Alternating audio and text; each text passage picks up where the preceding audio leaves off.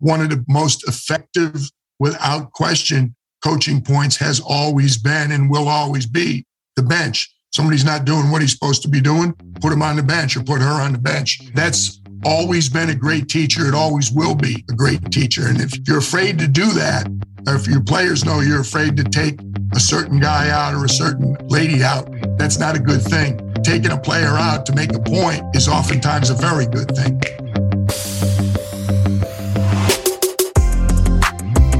Welcome to Slapping Glass, where we explore basketball's best ideas, strategies, and coaches from around the world. Today, we're excited to welcome former NBA and NCAA head coach and current ESPN basketball analyst, P.J. Carlesimo. Coach Carlesimo is here today to discuss career windows for a coach, when to stay and when to take a chance, where experience matters the most, and we talk post-passing and end-of-game sideline out-of-bounds thoughts during an always fun start, sub, or sit. In 2022, we're excited to continue growing and building the value of Slapping Glass Plus. Find out more by current members at all levels from over 20 countries are calling SG Plus the best platform to connect, learn, and explore the craft of coaching. Visit slappingglass.com for more information today. We hope to see you there. And now, please enjoy our conversation with Coach P.J. Carlesimo.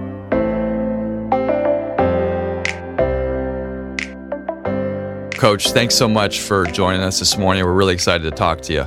Good to be with you guys, even early in the morning, Pacific time. That's right.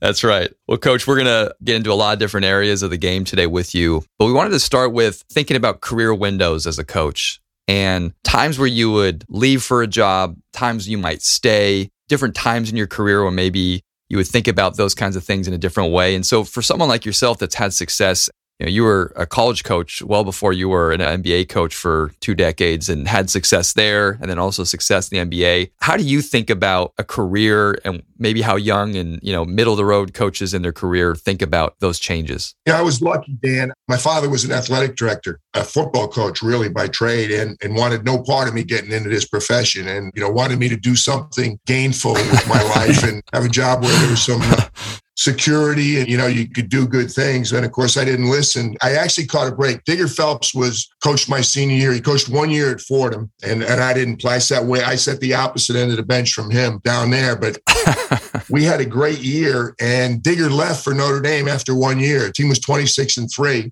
and I was supposed to go to law school and Digger decided to go to Notre Dame and Hal Whistle got the job. Hal came over from Lafayette. Later on, he won national championship at Florida Southern and then coached for a long time in the NBA as an assistant coach. Hal gave me an opportunity to coach. I guess nowadays you'd call it a graduate assistant, but I didn't go to a lot of the grad classes and I was making $500. I coached the golf team. I couldn't golf and I sold popcorn at the football games, but I was 22 and I was happy. When you're that young, you don't care. You take a job and I did that for 4 years.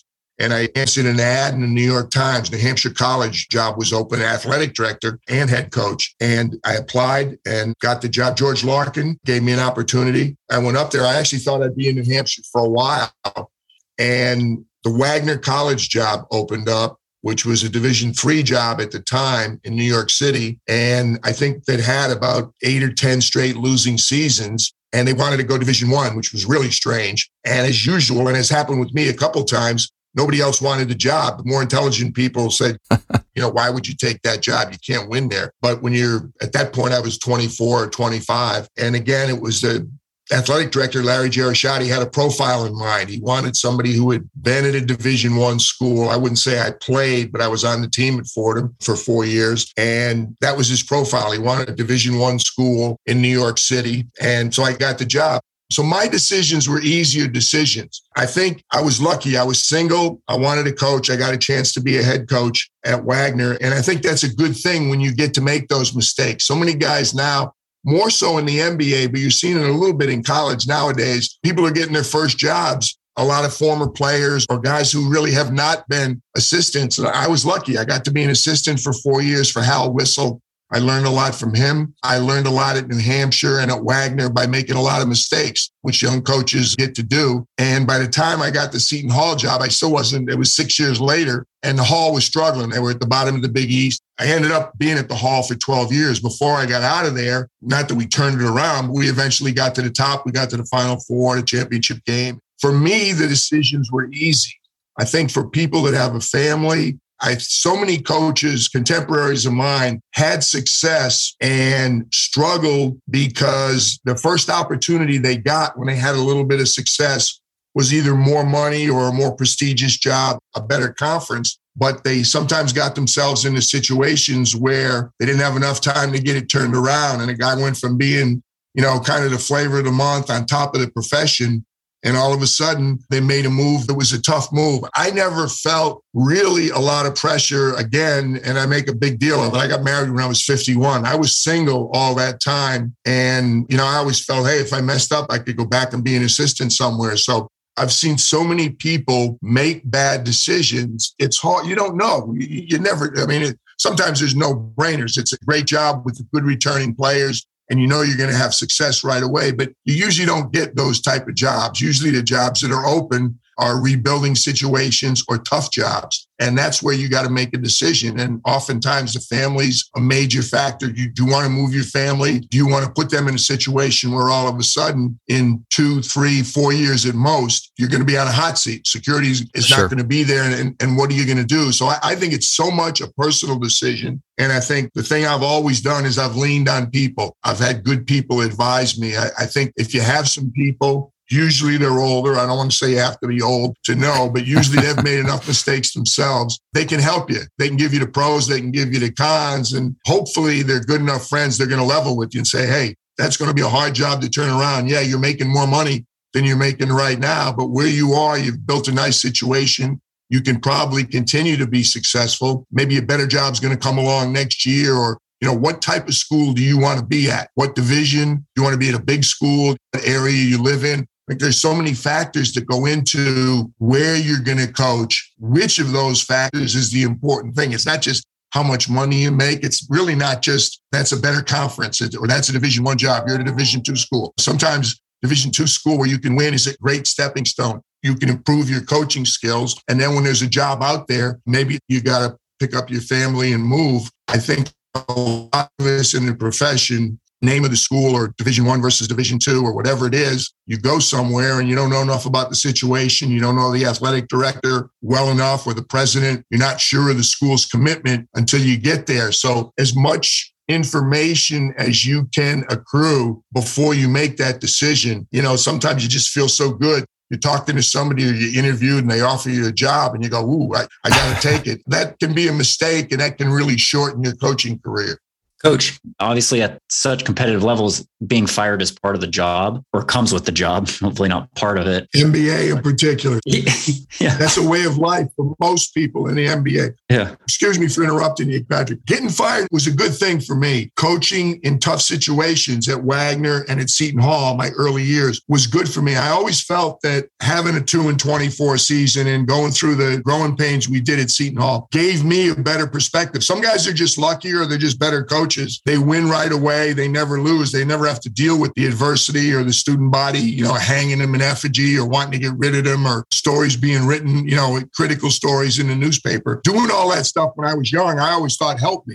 I thought it helped me when I was in the NBA. I thought it helped me throughout my NBA career. Some guys have success all the time and they think they're geniuses and they never understand that there's another side to it. So sometimes I think that perspective is a good thing. I wouldn't recommend it for everybody, but it gives you a much better perspective sometimes. And the NBA brings that home. Other than Phil Jackson, there aren't too many people that haven't struggled or haven't been fired or haven't had to move somewhere else. The NBA, it's a way of life. College, it's about the coach and you go pick the players and it's a totally different situation. In the NBA, usually your 10th man's making more money than you're making. It's a lot easier to get rid of a coach in the NBA and move on. And that's just the way of life in the NBA. That is my question then. How do you know when that window's closed as far as the head coaching job and whether, okay, at this level, I can be a really good assistant, or do I want to go back to college? That's a tough call. That's a very tough call. We talked about guys before. Rick Pitino went back and forth a couple times. Went from a Knick assistant. He had really good success with New York. Then he went to somewhere before Kentucky. Then he went to the Celtics. Then he's at Louisville. Rick went back and forth. But you look at Lonnie Kruger, was in Atlanta and then went back and had great success in college right to the end. He'd still be coaching if he wanted to. Leonard Hamilton, back and forth, came into the league, then went back and has had great success at Florida State. Tark went back. Everybody forgets that Tark coached at San Antonio for a while and struggled. And then, of course, the UNLV was unbelievable. You know, for a lot of years, Tom Izzo used to call me. I told him to stop calling me.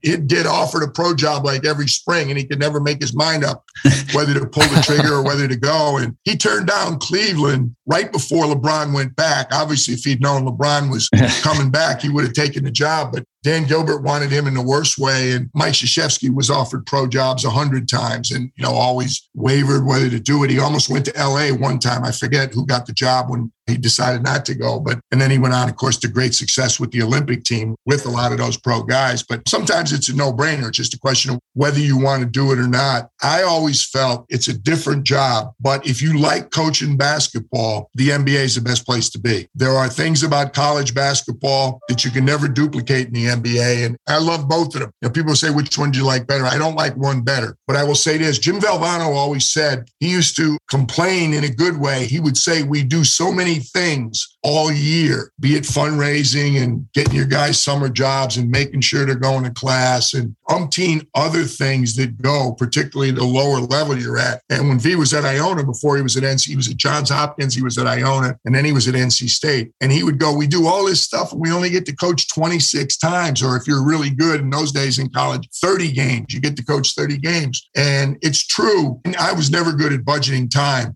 You would struggle to have meetings with your assistants. I think a big fault we all have is we don't coach our assistants as well. Everybody worries about coaching their players and they don't coach their assistants. And sometimes in college, even at the Hall, when I had great assistants and we had a really good situation in the Big East Conference, I wouldn't carve out the time to sit down with my assistants for an hour and a half before practice, and we'd go over the whole practice and what they were going to do. Too many times it was hand them the practice plan and you're going to be here, you're going to be there. And, you know, they'd done it before with me, so you'd get through it, but you didn't do as good a job. Then you take a job in the NBA and forget all that other stuff. There's no going to class. There's no summer jobs. There's no raising money for the school. There's no doing 18 other things, talking to faculty. You know, what time's the next practice? What time's the next shoot around? What time's the next game? When is the charter league? So you're doing nothing but basketball. So you got time to sit down with your assistants for a couple hours, and they might even participate in you putting the practice plan together. And Patrick, you're going to do this. And, you know, Danny, you're going to do that. And you'd just be so much more prepared. I felt like when I got in the NBA, I always felt like it's not the same thing. Obviously, I felt like I was a surgeon going in the operating room. Everything was organized. This was great. It was unbelievable. All you did was basketball. The next practice, the next shoot around, the next game. It was none of the other stuff. So it finally figured out what V was talking about. And you get to coach 100 games. If you're good, you play 82 games. You play, in those days, 8 preseason games. That's 90. And then if you made the playoffs, you'd get over 100 games a year. You're coaching the best players in the world, in the best arenas in the world. You're traveling as good a way as you can travel. It's brutal travel, but you can't do it any better than the way they do it in the NBA. You know, it's like it's nothing but basketball now. You don't have those relationships with players. Guys stay with you for, well, in the old days, stay with you for 4 years and graduate and have relationships with them and their family and what it's like to be on a college campus. It's fantastic. So it's different. But from a basketball standpoint, if you like basketball, well, you know, coaching in the NBA, that's all you do. You watch tape, you get ready for the next practice, the next shoot around, and the next game. It doesn't get any better than that. Hey, coaches, we'd like to take a quick break to tell you about today's sponsor, Instat. They have been hands down the biggest resource we've used in generating our content. Their expansive database of over 30,000 players and 7,000 teams gives us the access we need to scout, notice trends, and learn from some of the best coaches in the game today. So join coaches of all levels who are using Instat to better prepare for their opponents, self-scout, and develop their players. By going to instatsport.com/form and entering the promo code SGPOD, coaches can receive 1 free month of Instat Scout and 10% off their subscription. That's SGPOD at instatsport.com/form. Thanks again to Instat for their support, and now back to our conversation. Well, Coach, we're going to flip now to a game that we play here on the show called Start, Sub, or Sit.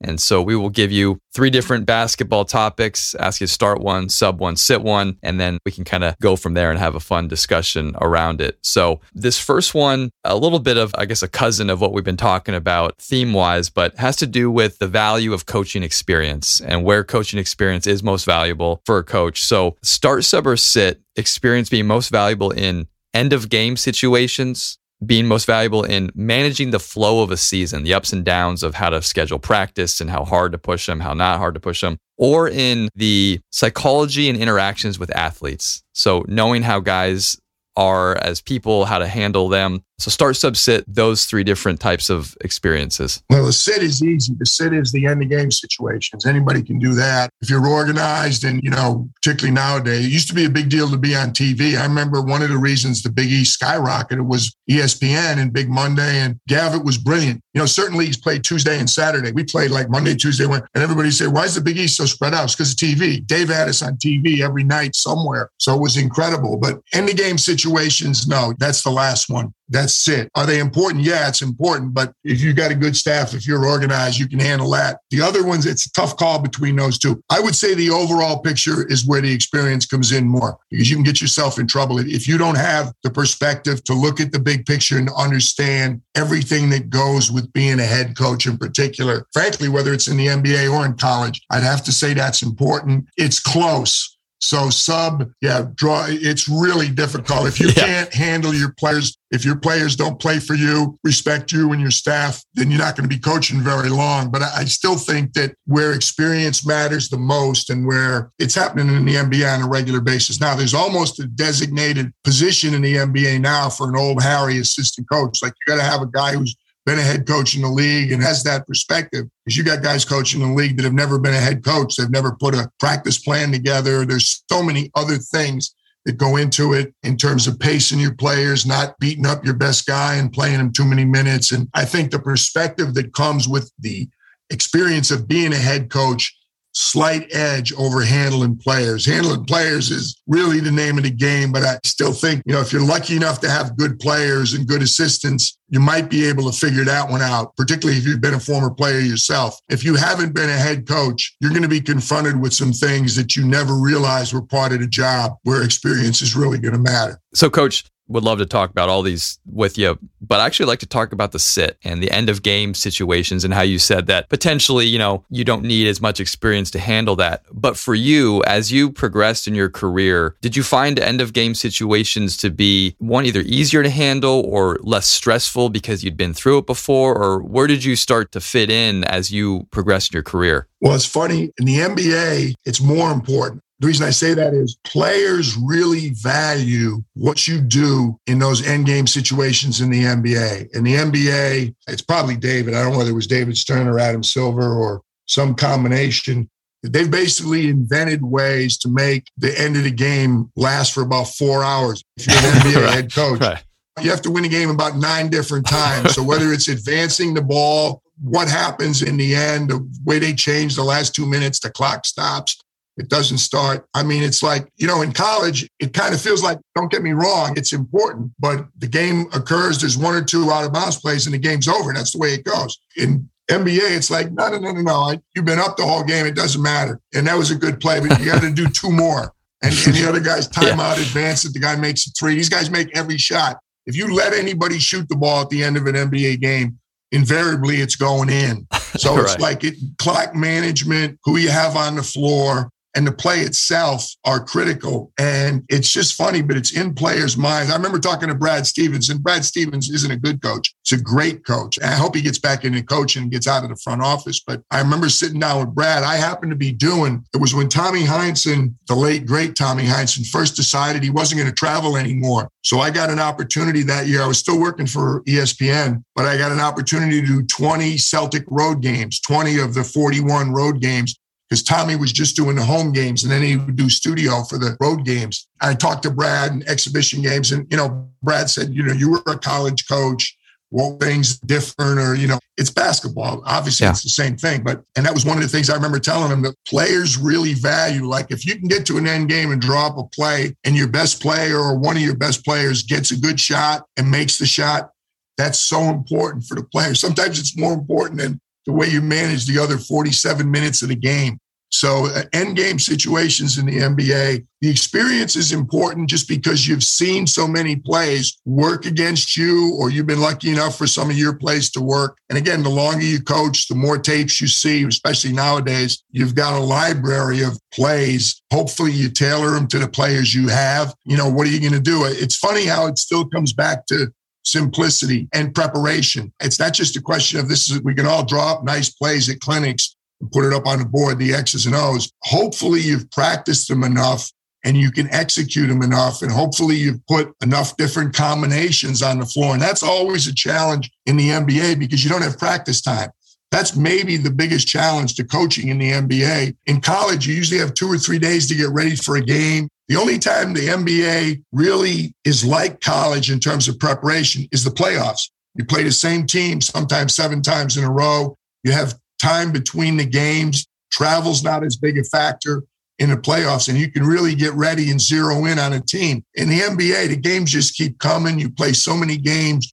Your players, particularly the ones who are playing, getting the minutes, playing 30, 35 minutes a game, you can't practice them. If you do practice, you can only practice for 20 minutes. You can't scrimmage. You can't do things live. So these situations, being able to manage them and being able to practice them, or sometimes it's a shoot-around or a walkthrough. Shoot-arounds or meetings in hotel rooms, big ballrooms are sometimes as important. You got your equipment manager, trainer taping the floor, and you're walking through these things at a ballroom because it's a back-to-back, and it's not just, put the first 5 out there. Well, the first 5's not always in at the end of the game. Somebody's in foul trouble. Somebody's injured. So hopefully you've had enough different combinations that when you draw a play up, it's not literally for the first time. Some guys want, where the hell am I supposed to be? Hopefully you've practiced it enough times that when you draw it up, that, it's refreshing them. And this group of 5 has been out there together. So again, the experience, it's not just, I got a really good play.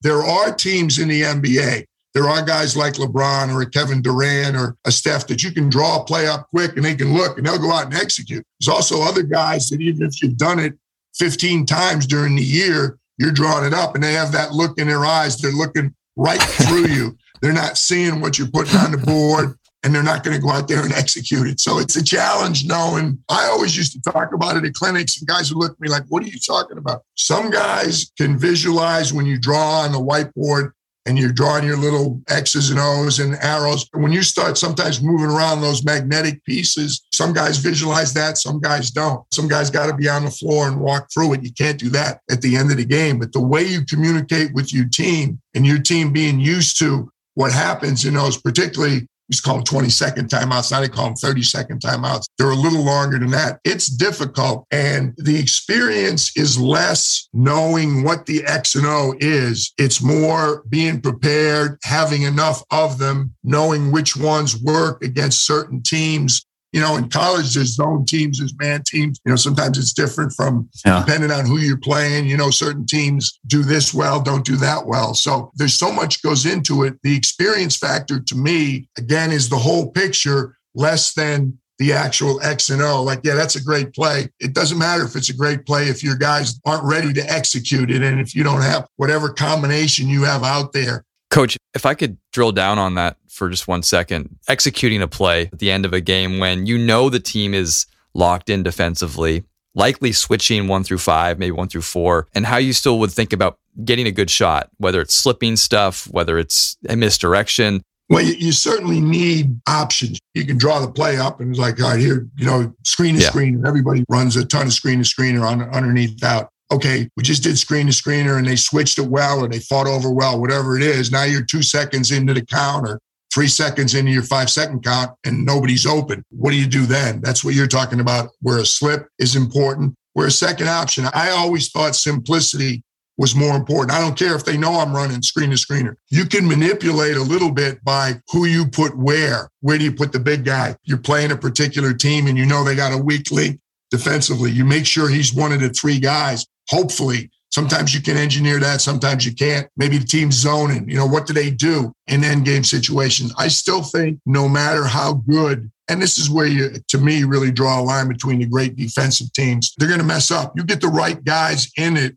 I don't care if they know what's coming. They're not going to talk. They're not going to screen the correct way. But again, if it doesn't work, what do you do then? I always thought that it was really important to have your best player or one of your two best guys. And by that, I mean somebody who's good enough to create a shot, being the primary option. So, okay, I ran screen to screener, trying to get you a shot. Dan, you weren't open, but you're there, maybe on the right side of the floor, just outside the 3-second area, and you're one-on-one with your guy. Now, get open. As simple as that. Now you work to get open, and I'm going to get you the ball. If you happen to be a big man, I can lob you to you or something. But I'm going to put the ball in somebody's hands now who can manufacture a play. Because particularly in the NBA, that's what usually happens at the end. Your job is to get the ball to the best player. If you get it to Steph Curry, if you get it to Kevin Durant, if you get it to LeBron, your job's done. He's going to do the rest.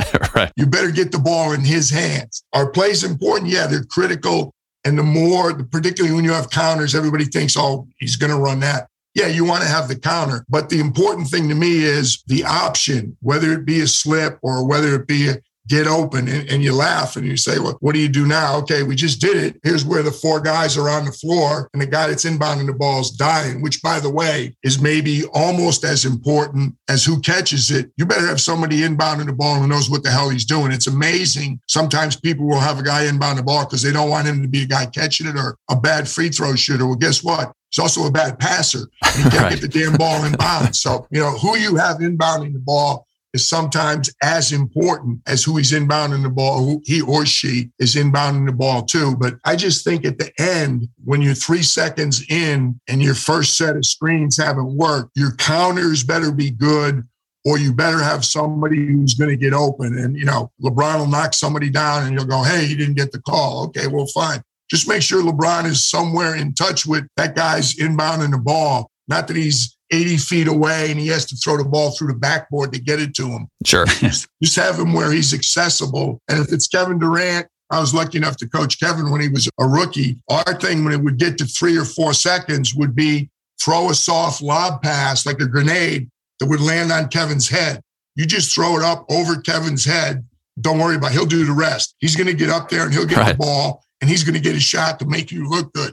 But, like, don't be inbounding the ball to somebody else. I'm not going to name another player. Yeah. Just throw a damn lob pass up over Kevin's head and your job is done. It's a little harder when it's a smaller guy. You know, maybe getting Steph the ball, you got to run him off a bunch of screens. But, again, he's got to, at some point in that clock, use some ingenuity himself to get open, or there's enough time on the clock to somebody else has the ball and knows. I just watched an NBA game last night. I think it was Denver. Late in the game, they're down 3, and somebody burped up a 3 that shouldn't. It was wide open. You know, the usual, you're open for a reason. He takes a 3 with like 20-some seconds to go, and Jokic is like there on top of the key, like, give me the ball. I want to shoot it. And the guy not only missed it, it was a brick. It barely hit the board, and you can see Jokic just, like, drop his head. And Popeye Jones, who was one of my assistants in Brooklyn, is coaching because Michael Malone is in the protocol, and I could see Popeye think the same thing, like, why did that guy just take that 3? Well, guess what? He was open, he burped it up, and they lost the damn game. If Jokic takes the 3 and misses it, you did your job. Yeah. When somebody else takes the 3 who's not a good three-point shooter and shoots a brick, you didn't do your job. Coach, staying on the thread of getting the ball to a big man, if your big man's your best player, but if we move the ball to the sideline out of bounds, and just ways to get your big man a post touch. So maybe he's not a Jokic type where you necessarily want him running to get the ball at the perimeter, but how you find ways to get a good, decent post touch. And what factor does how much time you have on the clock play into his ability to get a post touch and finish? The timing is huge. I mean, it's almost always going to be some version of a cross screen or a diagonal screen. I mean, the big guy, again, some guys are really good at manipulating their fat butts and just like, you put him down on the ball side, on the side out of bounds, short of a dead front, he'll get open. He's going to hold his guy off and he'll put a hand up there. But that direct pass, there aren't a lot of bigs in the league, frankly, that people go to in end game situations. And when they do, it's usually not down on the box. Oftentimes it's on the elbow. Yeah. They love the bigs who can pass the ball, they can shoot it a little bit. If you're going to a big at the end of the game, it better be somebody, A, who can shoot free throws, B, who can pass the ball, because he's probably going to get double teamed in that situation there at the end of the game. And I think the way you get him open is screen. Obviously, you like to have big, small screens. You don't want to screen big for big where it's an easy switch for them. John Stockton, one of the things that Stock did better than anybody else in the league was set screens. Karl Malone got open more times in the NBA because John Stockton was setting a screen for him. Jerry Sloan would have the smallest guy, the point guard, screening for the four-man. And John was the best screener. People would say he was the most illegal screener of all time, but he was an unbelievable. When John Stockton set his screen, whether it was a cross screen or a diagonal, his man got open. Well, that man was usually Karl Malone, and usually the guy that was guarding John Stockton couldn't switch on to Karl Malone. So, again, it's who you have setting that screen, whether it's a diagonal or whether it's a cross screen. A lot of times people will screen up and then screen away. I think there's less, at the end of a game, less getting the ball down inside. You know, you talked about, Dan, you asked the question before on a baseline out of bounds. What do you do with all the switching? That's one of the big challenges, endgame NBA. How do you get a three when everybody knows you want to shoot a three? You know, you switch everything and you're not going to give it up. The debate, which rages on, there's more guys now, international. I was lucky. I coached international basketball for years and years, going back to the 70s in the summer, talking about another thing about young coaches. I always coached in the summer in Europe or in Puerto Rico. Got a chance to coach an extra 20 or 30 games. And again, you could do that when you're at New Hampshire College and Wagner. It's a little tougher when you're at Seton Hall. You can't get away for 2 or 3 months. But all those international games, if you watch an international game, whether it be in their leagues or a true international team, you don't see guys making threes at the end. They foul all the time. They foul before you shoot the ball. There's more and more teams in the NBA doing it now, but still not the majority. FIBA games, Olympic games, national teams, they all foul. They've grown up doing that. They're used to it. They foul on the catch. They say, well, what if the guy catches it and shoots it? You foul the shooter. They've done it their whole time. In the NBA, particularly when I first got in the NBA, and I was international, I didn't realize at the time that was just what I believed in. Later on, I realized if you let an NBA guy take a shot at the end of the game, I don't care if he's falling down, whatever it is, if he's 35 feet away, he's going to make it more times than he's going to miss it. So if you let them shoot it, the ball's going to go in more times than you want it to go in.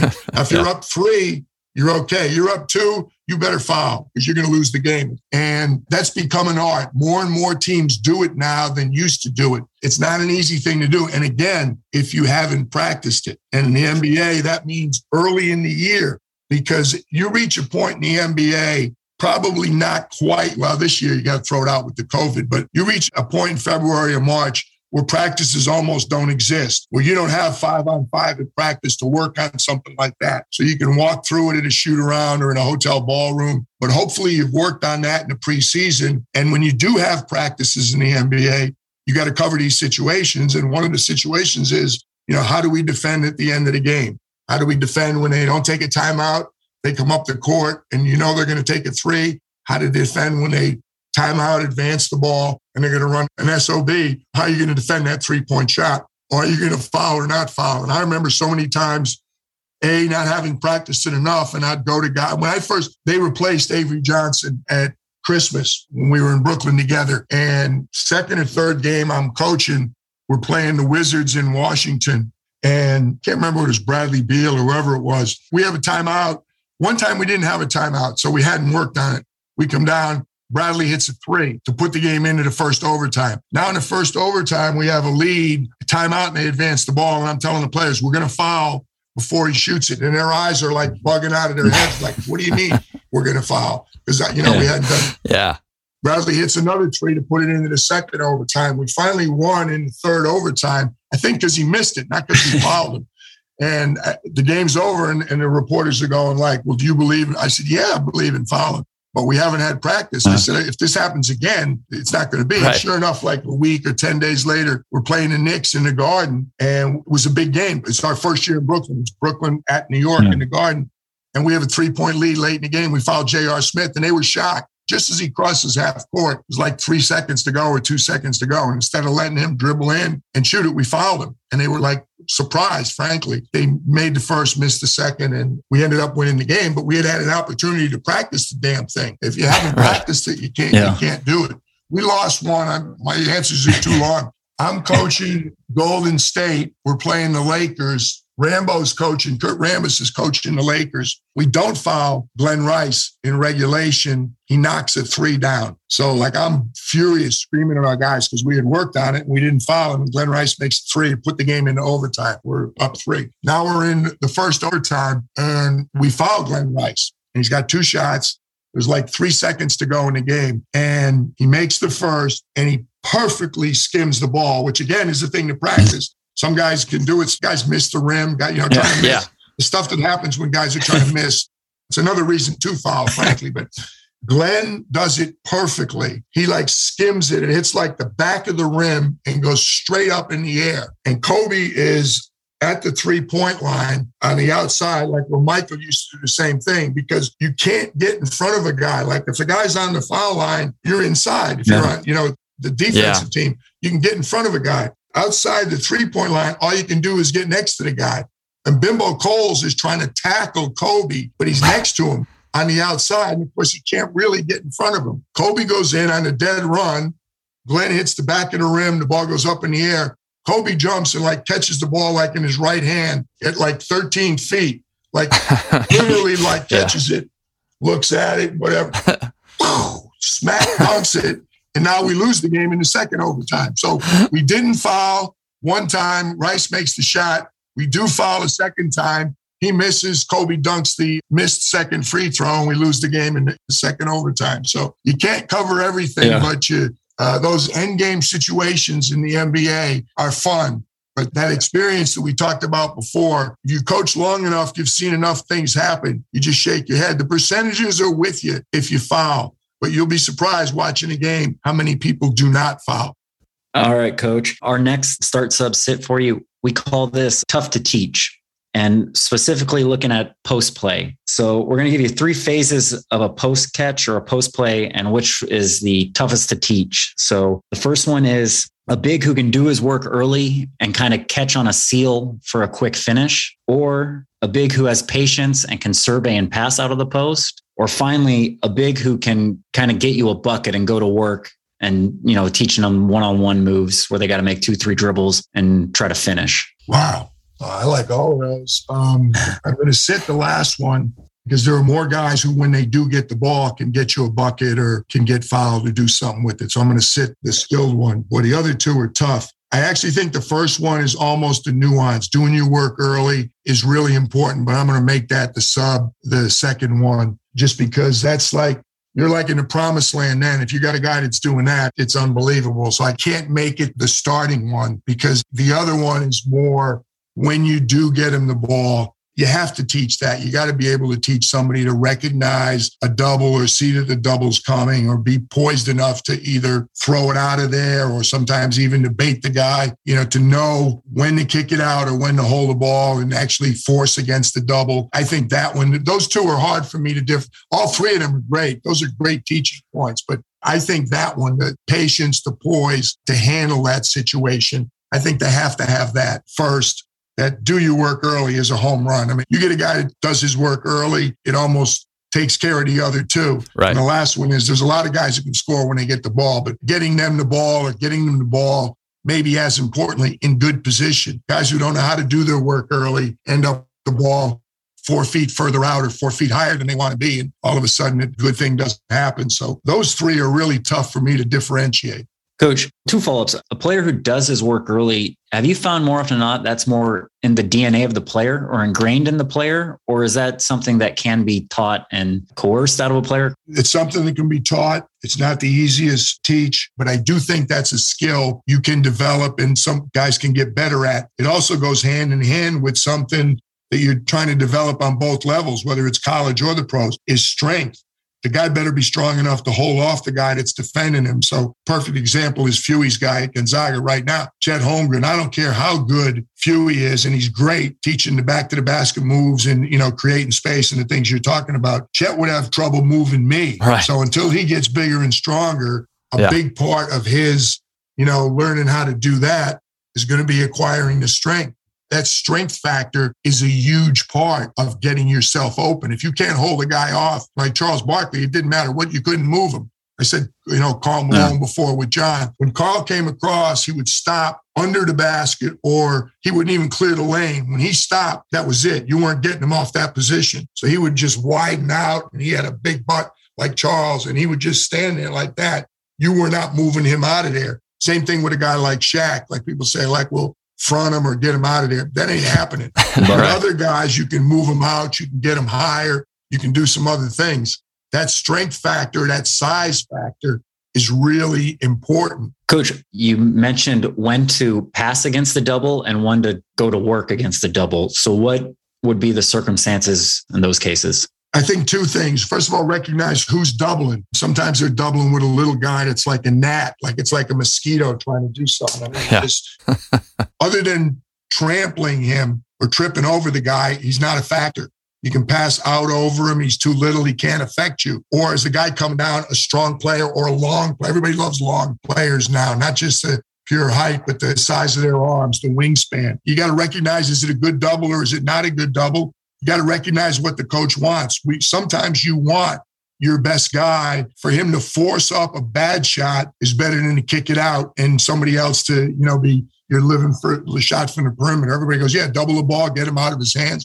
We'll take our chance with Dan taking a jump shot. The hell with that. But, you know, you tell a guy after he does that, a couple, you say, I don't care if you commit an offensive foul. You're shooting the ball. We're going to get it to you. You manufacture. And again, he's got to be somebody who's good enough to do it, but either split the double or take the Akeem fade away. I want you taking a shot or you getting fouled in that situation.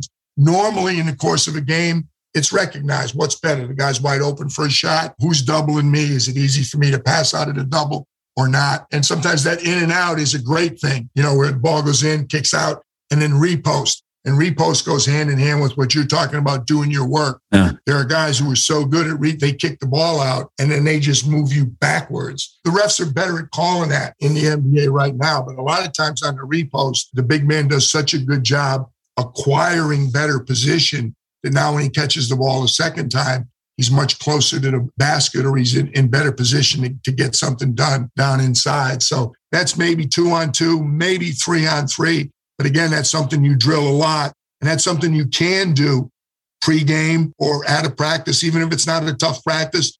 You know, you tell your players like in the locker room after the game, guys, we're coming in tomorrow. We're going to be on the floor 45 minutes tops. That's it. But that 3-on-3, you're going to do that. You're going to do some of the post-up. Maybe you're going to do a 5-on-0 end-game situations. You'll run some out-of-bounds plays, but you'll run them 5-on-0. You're not running them 5-on-5 at the end of the game. And some guys are down working on their shot. Some guys are with the bigs working on posting, reposting, you know, handling double teams, what you're going to do against that. Again, that's the knack of putting an NBA practice together when there's very little 5-on-5.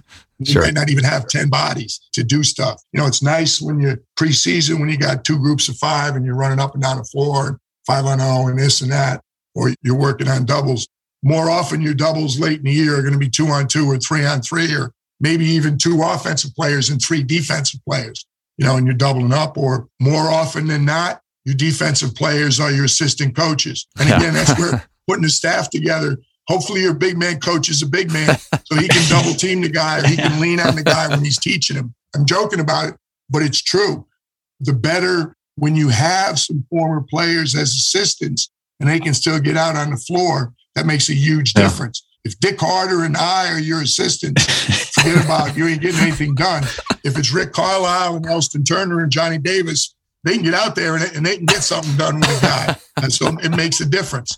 Young assistants who can still play are a luxury in the NBA. They really are. Coach, one last thing with scoring against the double. When the defense is doubling from the baseline and forcing the big maybe to go baseline and doubling on that dribble, what are you telling the big if you want him to try to score in terms of how to maybe finish before the double comes or trying to get to the middle? Well, the knack is there. Sometimes the doubler, it depends on how good it is. There's a real knack, as you know, to the double team on the post. Let's just say you want to turn the guy middle. If you take away baseline and the guy that comes down really does a good job, maybe you cross legs, maybe not, but you're shoulder to shoulder or you're knee to knee. You're just not allowing him to go that way. Yeah, it's easy to say, well, force him behind the backboard.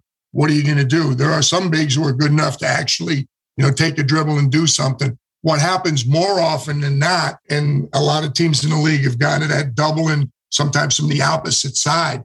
They come from the opposite side and rotate down and take away the pass to the other corner. They love for bigs to turn around, like turn either way, but get the ball to that opposite corner, that three-point shot from the opposite corner. To me, that's where it comes into the skill of a big. There are bigs who are really good, have really good post moves, are really good free throw shooters, but can't pass for shit. They're worthless. So those are the guys you're going to double all the time. All right. They just can't get the ball out of it. They're not good at, faking or getting the ball over a big double or doing something. There's guys making a lot of money in the NBA who just can't pass very well out of a double. That's what they're seeing as much as they can. Now, their coaches know that too. They try and ice them. They throw the ball in and the guy just cuts through. They get him out of there as much as you can. And it's the skill, drilling what they're good. There's not a lot of Vlade Divac's and Nikola Jokic's, these bigs who just eat you up when you double team them. And even if you don't double team them, they find the open guy. Arvydas Sabonis was unbelievable, was one of the best passers ever. He used to throw, behind the backpack. Yeah. Guys would cut, he'd catch the ball with the back and he'd have it in one hand. And the guy would cut and he'd just throw a behind the back pass to the opposite box. He was incredible, but he saw the floor and he was a great passer and weighed 350 or whatever the hell he weighed. You couldn't move him. So it's the skill set. What can you do and drilling it? That passing out of doubles, that's something. You can drill it all day. I almost think that's one of the hardest things to teach. It's really, I think, difficult to make a guy into a good passer if that's not in his skill set. Or you can make him a little bit better. To go from being a bad passer to being effective, that's a tough one. That's like teaching somebody to rebound. The great rebounders have a knack for going after the ball. You can yell all you want and scream all you want about guys. There are just guys who see it, who see rebounds both offensively and defensively. They're gifted rebounders, shot blockers. There are some things that you can improve people, but to get people who are not good at the skill at all to become good or really good, that's very difficult. No. And passing out of doubles, you can make them better, but you're going to be shaking your head at that guy when he's hitting people in his shins or getting his passes deflected all the time. You don't give up. You got to keep working on it. But that guy is make the simple pass. I don't care that you miss an occasional guy. If you can get him to throw it to the guys that are wearing the same color jersey as he is, that's a good thing. Maybe it didn't lead to a shot, but you still have the ball. Exactly. Recognition of the jersey color is a big thing for bad passers. Absolutely. Coach, our last one here. We got one more kind of tactical one. The theme of this one is stopping a run. And we've asked this one before. It's a fun one to ask, but the other team's gone on a little bit of a run. As a coach, how you look at trying to kind of break up that run. So start, sub, or sit, calling a timeout and having a little powwow with the group, changing your defense, zoning it up, or changing some sort of defensive coverage, or changing personnel, getting some subs in and changing the look on the floor. Start, sub, or sit. Personnel, sit.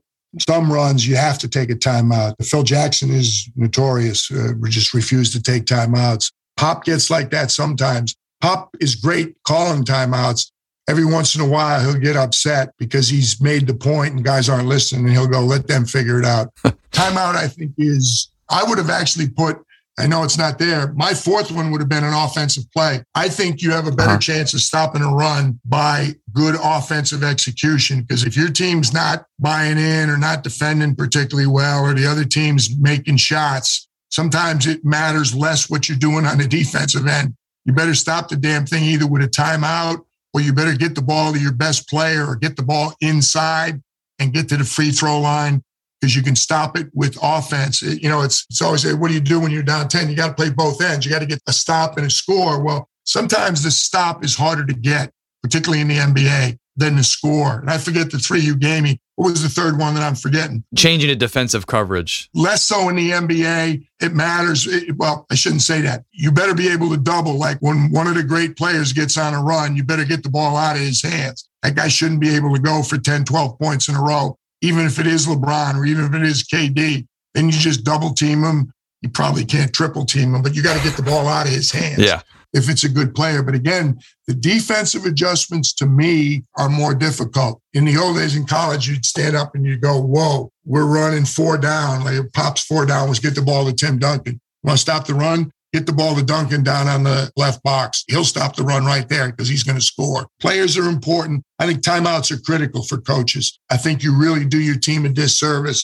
Phil had a different philosophy, and obviously it was extremely effective, but I think a coach has got to use a timeout. That enables you to do the subbing if you want to. Yeah. Sometimes you can't sub because the game's going up and down. Sometimes you take a foul. Literally, you take a foul just to stop the clock so you can get somebody out of the game or make somebody else beat you. But I think timeouts are critical. I think you do it with offense. I think an offensive call and getting the ball to the guy you want or to a position on the floor, make the refs make it. You get yourself to the free throw line. You know, you keep missing jump shot after jump shot. Like, hey, let's get a layup or let's get a free throw. They might be good jump shots you're getting. They ain't going down. Sure. Let's let the ref blow the whistle, get somebody to the free throw line or get our big guy the ball in the paint. That'll stop a run. Coach, so I love the fourth one in there. Combining, I guess, two of our discussions so far, going to the timeout that you call and talking about the experience as a coach. When you will call a timeout to stop a run, let's say as a younger coach versus maybe when you had more experience, was the tenor of that timeout different? Like as a young guy where you're wanting to call timeout and really get into them about something versus maybe with more experience calling timeout, let them take a breather, talk about something tactical. What were you on that as you progressed? Without question, I was more, I guess I was always considered to be a screamer, but without question, I was more, I'd be yelling at somebody for not doing something, whatever it was. You're not playing hard enough. You're not fronting. You're not doing this. You're not doing that. And oftentimes, maybe I didn't help them. Ideally, when you come out of the timeout, they've learned something that's going to help them out on the floor. Now, again, sometimes it's appropriate. They're just not playing hard, and they deserve to get reamed. And that's the biggest thing. And again, that's Pop. We sat with Pop, you know, the NBA, the timeouts are so long, and you see the little powwow between the head coach and the assistants. And sometimes we'd, you know, stand out there and you'd go, we got a front or something like that. And Pop would go, yeah, okay, sure. So shut up. And you'd just stand there for like 2 minutes and then he'd walk in and he'd say one thing and that would be it. And sometimes you just needed to calm them down, slow the other team down. Yeah. You know, the timeout actually served a purpose. But sometimes you do something. You would sub, which is one of the things you talked about. He'd say, you'd change the coverage. We're going to front him now, or we're going to change where we're doubling from. We're not doubling from the top. We're going to double from the opposite side. Hopefully, in addition to literally allowing a team to rest, and sometimes it's as simple as that. Your team's exhausted. Better either get fresh players on the floor or take a timeout so the guys that you feel have to be in the game, particularly late in the game, they're rested. Sometimes your team's just out of gas and they need the 2 minutes or whatever the hell. It seems like it's an hour sometimes in NBA timeout, but that timeout just serves a purpose from a rest standpoint. So I think it's a lot of different things. And I think, again, that's the experience we talked about early. You've been in enough of them. You've been on both sides of enough of them. Frothing at the mouth doesn't usually work. You know, getting in a guy's grill doesn't. Sometimes it's appropriate, but less so. Hopefully you've listened to your assistants when you're standing out there. And hopefully you're bringing something into the timeout that's going to help them. It's actually an adjustment. Sometimes an adjustment isn't needed. A little more effort's needed or rest is needed. Or like you said, it's always been, and we haven't talked about it much, but one of the most effective, without question, coaching points has always been and will always be the bench. Somebody's not doing what he's supposed to be doing, put him on the bench or put her on the bench. That's always been a great teacher. It always will be a great teacher. And if you're afraid to do that, or if your players know you're afraid to take a certain guy out or a certain lady out, because when they screw up, that's not a good thing. Taking a player out to make a point is oftentimes a very good thing. Absolutely. Well, Coach, you are off the start, sub, or sit hot seat. Thank you for playing that with us. It was a lot of fun. We got one more question for you to close the show. But before we do, this has been a lot of fun for Pat and I. Thank you very much for your time and your thoughts this morning. Yeah, thank you, Coach. No, I enjoyed it. Thank you very much. Coach, as we close here today, you've had such a great career at multiple levels, had so much success. Wondering what one of the best investments you've made in your career has been. It would be split the hair. To me, putting aside players, because I joke about that, but the longer you coach, the more you realize it. Usually, particularly in the NBA, and the only reason I say that is there's only 30 jobs. There's nobody in the NBA that can't coach. Usually the team that has the better players wins the game. It's important at some point in your coaching career to come to grips with that. You'll never sleep. You'll never understand reality. if you don't understand the reality of talent. But putting that aside, I think to have people you can lean on, and that, there's two categories to that. I talked about in terms of getting a job, but people who you value, usually an older and experienced coach, somebody you worked for or just have observed and you know is going to tell you the truth and can really be helpful and be critical. You need to be critical of yourself and you need to challenge the things you're doing. And that goes into your assistants. To me, that goes into getting the best assistants, getting assistants who aren't afraid to disagree with you. You should want assistants who think for themselves.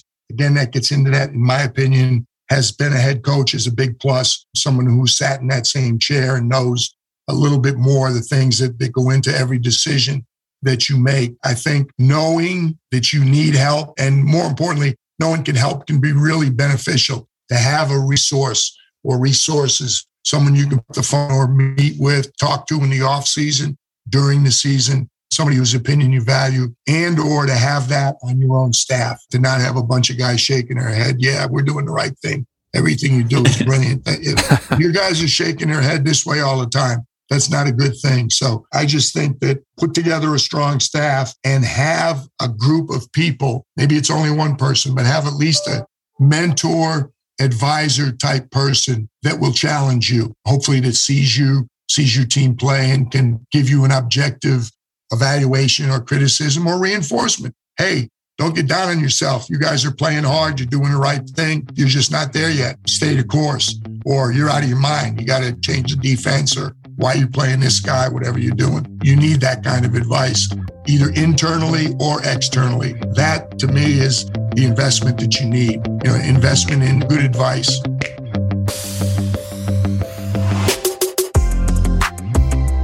Thank you so much for listening to this episode. Please make sure to visit slappingglass.com for more information on the free newsletter, Slapping Glass Plus, and much more. Have a great week coaching, and we'll see you next time on Slapping Glass.